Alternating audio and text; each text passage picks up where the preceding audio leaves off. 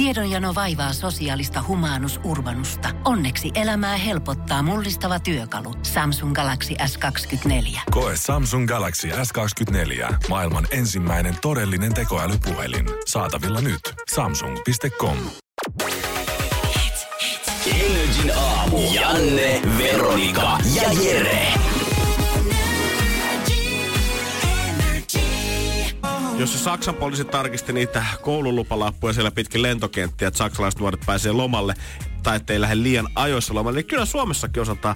Poliisi on nimittäin nyt koettanut tarttua haasteeseen, missä muun muassa vankiloihin salakuljetetaan jatkuvasti puhelimia. Jopa nykypäivän droneilla lennätetään vankilan muurin yli pihalle niitä puhelimia ja tietenkin pääsee sitten. En usko ihan, että WhatsAppia mesejä, vaan huumekauppaa johtamaan vankilasta käsiin. Ja kyllä ne dronet sitten huomataan. Se nyt on sen verta näkyvä, kun sinne surraa yhtäkkiä joku laite sinne pihamaalle. Että kyllä se nyt käydään poimimassa pois. Mut sit kun oot tuolla samassa vankilassa 5 vuotta, niin voi olla, että alkaa yhtäkkiä löytyä koloja, mihin piilottaa noita puhelimia. Koitetaan nyt kitkeä sitä, että löydettäisiin ne puhelimet, kaikki mitä sinne ollaan saatu salakuljetettua.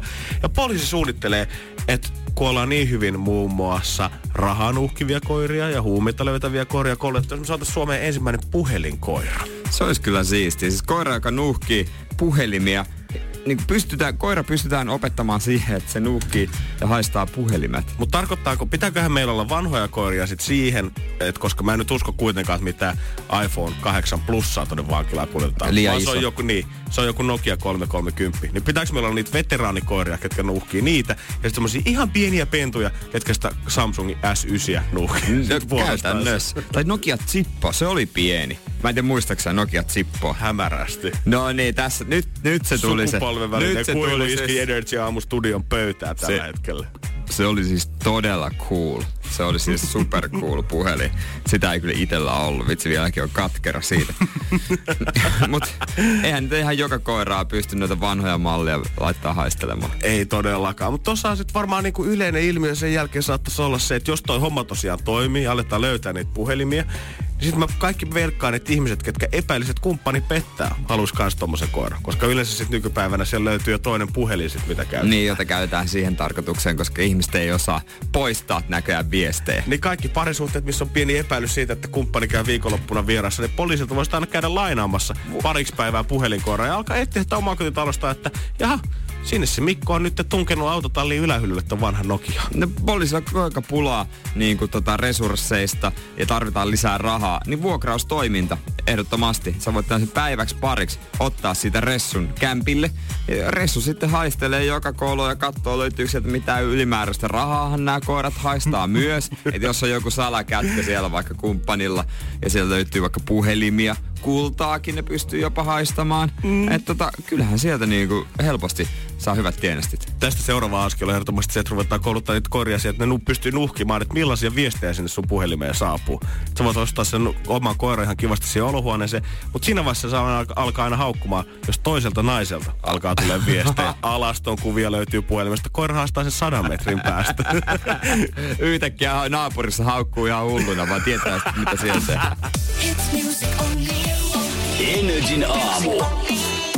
Janne, Veronika ja Jere. Arkisin kello 6-10. Ja mä syytän Dressmannia siitä, että aina kun joku on saavuttanut jonkun voiton tai jotain, niin sanotaan onnea. Mutta tällä kertaa noin voisi sanoa, että onnea Tampere. Onnea Tampere! Kyllä, Tamperesterista on tullut maailman saunapääkaupunki. Älä viitti! Kyllä näin on. Päästään oikein kunnolla heittää löydöön, kyllä just näin. Suomen saunaseura ja kansainvälisen saunaliitto puoltaa Tamperetta saunapääkaupunki. Semmoisia lausuntoja on annettu. No niin. Kyllä.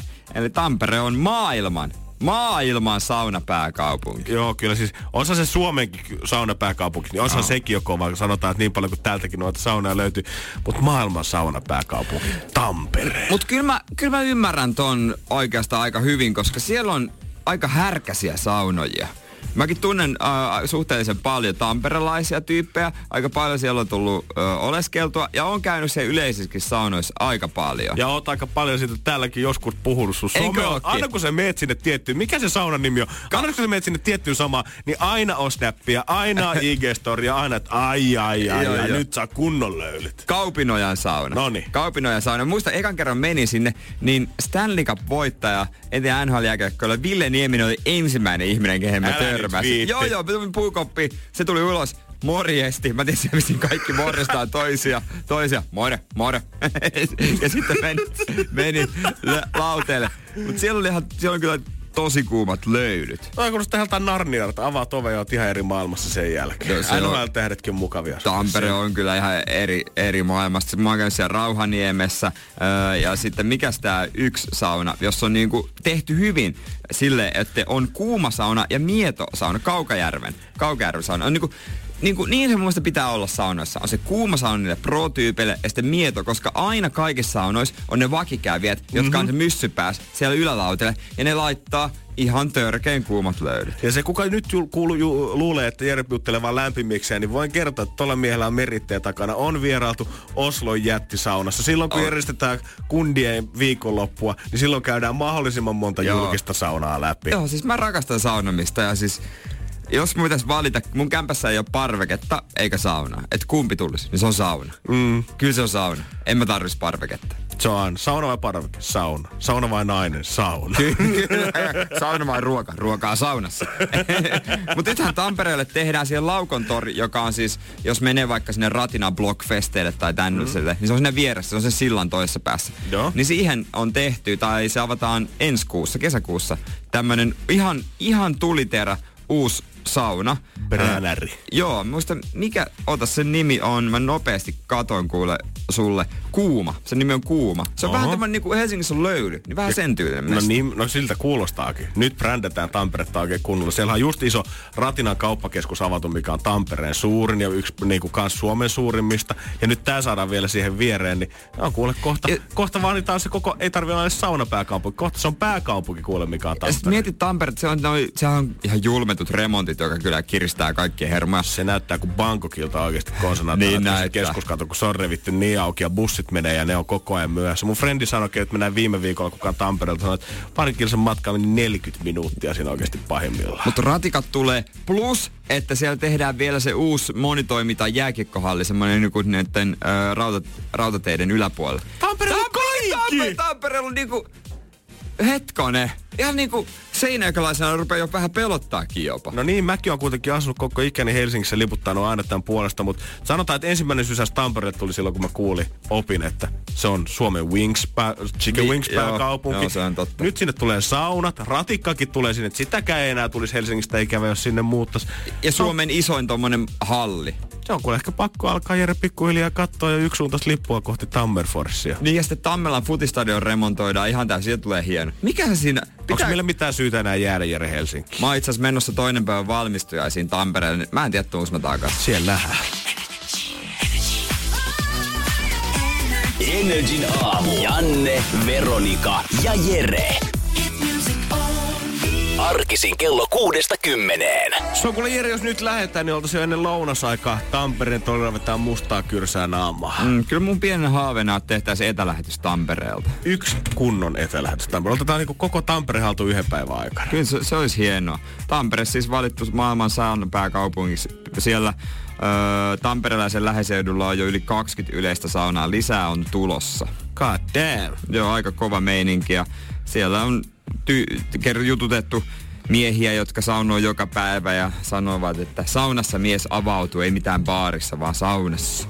Eihän se vanha totuus. Ja jos äijämeininkin haetaan vielä lisää, niin Tampereessa kun jatkaa voittokulkua, siellä on Lielahden vanhalle selluteräsalueelle, rakennetaan kovaa vauhtia, isoa asukkasaluetta, 2023 tämä tulee valmistumaan ja tulee asukkaita 25 000, 10 000 työpaikkaa tulee tänne. Ja lisäksi siellä on maailman suurin paskahuussi. Vanhassa hienon rannassa, siellä ei vielä asuta, mutta siellä on jo tämmönen kuivaamo kaupunkikulttuurihalli, missä on käymälä 1300 hengelle ja siellä ei ole siis ollenkaan vesivessoja, vaan kaikki se scheisse otetaan sieltä talteen ja se kierrätetään, että saadaan energiaa tuolle kaupungin osalle. Ei hemmetti. Kuinka se otetaan, että se tippuu johonkin säiliöparru? Kai se nyt ei sitten kukaan käy kaivamassa. Joo, ei ole solisiivoja, että käy joka vuoron päätteeksi sitä sieltä tippailemassa. Ilmeisesti tässä ei ole mitään tämmöistä havaintoinnista kaavioa, että mitä kautta se paska menee niistä putkista. Mutta jotenkin ne päätyy tonne ja sitten sieltä jotain biohajoavaa jätettä voidaan kerätä talteen. Mut pakko sanoa tässä välissä, että mä oon ollut mukana siis tekemässä historiaa. Toi Lielahden sellutehdasalue, mä oon ollut siellä maanrakennustöissä, kun sitä on alettu sitä pohjaa, maapohjaa kunnostamaan sille, että sillä on voitu ruveta rakentamaan. Sä olet siis jättänyt oman kädenjälkesi Tampereen kaupunkikuvaa. Niin, se on sinne vähän Tampereen ulkopuolella se Lielahti. Mut siellä on kyllä kaikessa maailman suurin paskahuussi. Mut sitähän nyt koko ajan mietitään tavallaan, että Helsingistäkin koittaa saada enemmän, tai Suomesta innovatiivisempaa ja teknologisempaa. Ja mietitään, että mihin sit Suomessa semmonen piilaakso tulisi. Me ollaan paljon puhuttu, että saattaisiko se olla Otaniemessä, missä niinku Aalto-yliopistot ja muut sijaitsee. Ja Oulu on mun mielestä myös vähän ollut siinä kartalla. Mut ne voidaan nyt unohtaa ihan kokonaan. Tampereellahan tää koko kehityksen kehto sijaitsee. Niin, koska sinne osataan tehdä kunnon käymälä. Mm. Ja isoja saunoja ja isoja saunoja. Hyvää ruokaa saunoja ja paskaulussa. Mitä muuta sä haluat, ei miene elämää siis tässä? Siellä on todellakin mustaa jöötiä tarjolla siellä Tampereella. Tuolla 300 ihmisen verran. NRJ:n aamu. Janne, Veronika ja Jere. Kyllä jos joku ihmettelee, että on pari somet nykypäivänä niin puhtoisia, ei niitä biletys- ja ryyppikuviakaan enää oikein mistään nää, niin väärin. Ne on vaan siirretty toiselle yksityiselle kakkostilille. Mistä niitä ei voikaan nähdä. Niin sinne laitetaan sitten kaikki se roska ja kuona ja kuvat, joihinkaan ei ole filtteriä käyty. Paljon ollaan puhuttu siitä, että nuoriso on rykyä ryyppää enää vähemmän viinaa maistu samalla tavalla kuin ennen. Ja nykynuoriso on puhtaisempaa kuin koskaan. Mutta Munchies on tehnyt tutkimusta jenkkijulkaisuasiasta ja he on julkaissut artikkelin, minkä mukaan yksi syy tähän totta kai on myös sitä, että tiukentuneet asenteet humalakosta juontia kohtaan on ihan totta, mutta myös se, että jengiä pelottaa se, että sä päädyt muiden sometileille. Ei siis se, että sä julkaisisit itse jonnekin kakkostilille, vaan se, että joku kuvaa susta video, vaikka oma Snapchattinsa, silloin sä käyttänyt juurisesti tuolla pitkin katuja kuseksit jonnekin nurkkiin. Mä ymmärrän tämän pelon ihan täysin, koska niitä tyyppejä on omassakin kaveripiirissä vaikka kuinka paljon, jotka lähinnä vaan kyttää sitä, että mitä toinen tekee. Ne ei niinku itse oikein on vapautuneesti. Vai jos itse on niinku vapautuneesti, niin totta kai nyt jos hakemalla hakee, niin saa semmosia kuvia. Monet on nimenomaan juuri näitä kakkostilejä sen takia, että pystyy näyttämään, että hei, me ei olla somessa tylsiä, mutta sitten on ehkä tämä varjopuoli tai tämä toinen puoli, ketkä sitten ei itse välttämättä näytä omaa naamansa hirveästi somessa, mutta postaa nimenomaan kaikkea hauskaa tai nöyryttävää muista sinne saadakseen hyvät naurut. Joo, ja siis mikä onkin mun mielestä ehkä maailman isoin kusipäisin liike suoraan sanottuna. Niin onkin. Ja se munkin kavereilla on varmaan vaikka sieltä se rupesi tulemaan. Kutiako nenässä? Niin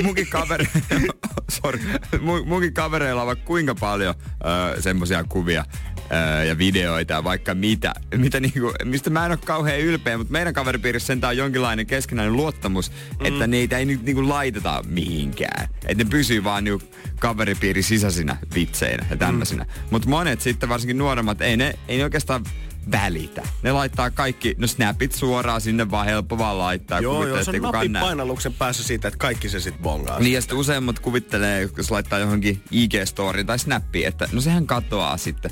Mutta kun kyllähän nuoret ottaa niin paljon kuvakaappauksia, me ei enää oikein oteta mitään screenshotteja. Mutta se on huomannut, kun laittaa esimerkiksi NRJ:n someen jotain, niin siinä kuvakaappauksia vaan otetaan välillä ihmettelee, että miksi tosta otettiin kuvakaappaus. Jotenkin tuntuu ahdistavalta koko se idea, kun mä muistan jotain omia, jos ala-asteella tapahtui jotain noloa tai mokas. Mä muistan, mä kirjoitin joskus, pidin Hollannista esitelmä. Ja mä kirjoitin taululle Hollanti kahdella teellä siihen taululle. Joo. Ja ruokka muun takana repesi nauru ja mä olin ihan sikanolona pari päivää sen jälkeen.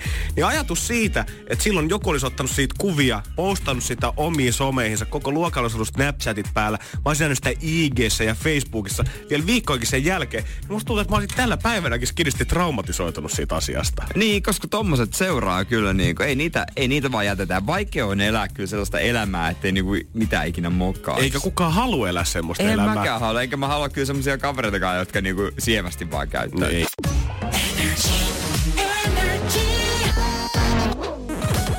NRJ:n aamu. Janne, Veronika ja Jere. Päivän lehdet kertoo, että ruotsalaiskoteihin jaetaan esite joka ikiseen kotiin 4,8 miljoonaan kotitalouteen. Ja aikamoinen esite onkin. Nyt ei kerrota uudesta Klippan hyllystä tai siitä, kuinka ruotsalaiset itkää lihapuulat vallottaa maailmaa, vaan sitä, mitä tehdään, jos sota syttyy Tukholmassa tai Ruotsissa. Om krisen eller kriget kommer, eli jos kohtaamme kriisin tai sodan. 13 kielelle käännetty ohje viikon lävähtää 4,8 miljoonaa kotitalouteen touko-kesäkuun vaihteessa. Se sisältää ohjeita siitä, että miten kansalaisten pitäisi toimia esimerkiksi sodan syttyessä, luonnonkatastrofi tai kyberhyökkäyksessä. Siellä on muun muassa teksti, että jos vieras valta hyökkää Ruotsiin, me emme koskaan antaudu. Kaikki tiedot siitä, että vastarinta loppuisi, ovat valhetta. Viimeksi täällä ne ollaan jaettu kylmän sodan aikaa, ja kun kuuntelee näitä lauseita, mitä täällä on, niin vähän kylmän sodan meiningiltä se kuulostaakin. Joo, tässä kertaa, että heidän IT-järjestelmiä vastaan hyökätään jatkuvasti, ja heihin yritetään vaikuttaa valheisella tiedollakin jatkuvasti, ja valeuutisten tunnistamiseen ja torjuntaan on esitteessä ihan oma lukunsa. Niin kuin, onko tämä nyt tarpeellinen vai ei? Sitähän sanotaan, että koko ajan rankemmat ajat on maailmassa. Mutta silti mun mielestä jotenkin, mä en tiedä, onko se stereotyyppinen käsitys vaan ruotsalaista, mikä meillä suomalaisilla on siitä, että ne on kaikki siellä Ruotsissa on aina hyviä, se on yhtä auringonpaistetta ja siellä on aina lämpimämpiä. Perhoset lentää talvellakin pitkin Drönningatania. Mut silti, se on sit se maa, missä Juman kautta nyt aletaan ensimmäistä kertaa varatus siihen sotaan. Ja mä kyllä syytän Uuno-leffoja siitä, että minkälainen mielikuva mulla on Ruotsin armeijasta. Oliko se nyt, se on varmaan Uuno armeijassa leffassa, missä ne meni Ruotsin puolelle Uuno. Joo. Ja sieltä löysi sitten Ruotsin armeijan, niin mä syytän ihan täysin siitä. Se on Uunon vika sitten, joo. Mut voiko tää esimerkiksi... Meneekö ihan paniikki, jos tämmöistä tulee postilukusta? Koska kyllähän tää niinku, vaikka tässä sanotaan, että suoranaista uhkakuvaa ei kuitenkaan Ruotsille tule olemaan, mutta kyllähän nyt jos tiedät, että jokaisen ruotsalaiskotiin jaetaan esite siitä, että mitä tehdä, kun kriisi tulee, niin kyllähän se semmoisen pienen pelon perseeseen. Sit se on vähän niin kuin lietsoo sitä pelkoa ja vihaa. No vähän niin kuin, että ai nyt on kriisi tulossa vai? Niin siis pidetään tää nyt kuitenkin tuossa keittiön pöydällä. Jokainen kotonaan sitten lukee tämän varmasti ja merkkaa tuon kirjan sen jälkeen, että allekirjoittaa, että varmasti oppi mennyt perille. Niin kuin ei tätä mikä tahansa niin kuin voima laittanut liikkeelle, vaan hallitus on antanut tehtäväksi niin kuin Ruotsin siviilipuolustuksesta vastaavalle niin kuin keskukselle, että tehkää tämmönen ja jakakaa. Että kyllä se on ihan hallitus laittanut liikkeelle. Mutta mä veikkaan silti, että suuri osa näistä lentää roskiin. No siis tämähän on niinku ihan tämmöistä... Eihän kukaan käy tuota ruokapöydässä läpi. No ei, siis tämmöisiä juttuja, mitä tulee... tai tää kansikuvakin vaikuttaa semmoiselta, että ei mua kiinnostaisi avata edes tuota. Vaikka siinä lukee tommonen, että... mitä tapahtuu, mitä pitää tehdä, jos kohdataan kriisi tai sota. Niin tää on ihan samaa sarjaa kirkko- ja kaupunkilehden kanssa käytännössä. Niin kyllä tonne, tietsä, loppuun pitäisi saada joku sudoku tai sarjakuva tai 10 kysymystä, että siitä saataisiin edes vähän semmoinen, että se jengi jaksaisi avaa sen. Ja lukijapalkinto. Ehdottomasti. Tietysti. Ja sitten tekstariosio sinne vikalle sivulle, lähetetään joka kuukausi uudestaan, ja jengi voi itse käydä kommentoimassa sinne, että mitä on mieltä, tai mitä on vaikka aamubussissa tänään nähnyt. Ja senssipalsta, päiväkahviseuraa haetaan. Oi. Päivän TV ohjelmat. No se pitäisi olla ihan ehdottomasti. Sitten ruvettaisikin lukemaan. Sitten alkaa pikkuhiljaa niinku varmaan ilmestyä siihen ruotsalaisten postiluukkuun yläpuolelle, missä on se ei mainoksia kiitos, niin ei sotaisi teitä kiitos tähän kotiin. Paitsi on krisen eller kriiket. NRJ:n aamu arkisin kello 6-10. Tiedonjano vaivaa sosiaalista humanus-urbanusta. Onneksi elämää helpottaa mullistava työkalu. Samsung Galaxy S24. Koe Samsung Galaxy S24. Maailman ensimmäinen todellinen tekoälypuhelin. Saatavilla nyt. Samsung.com.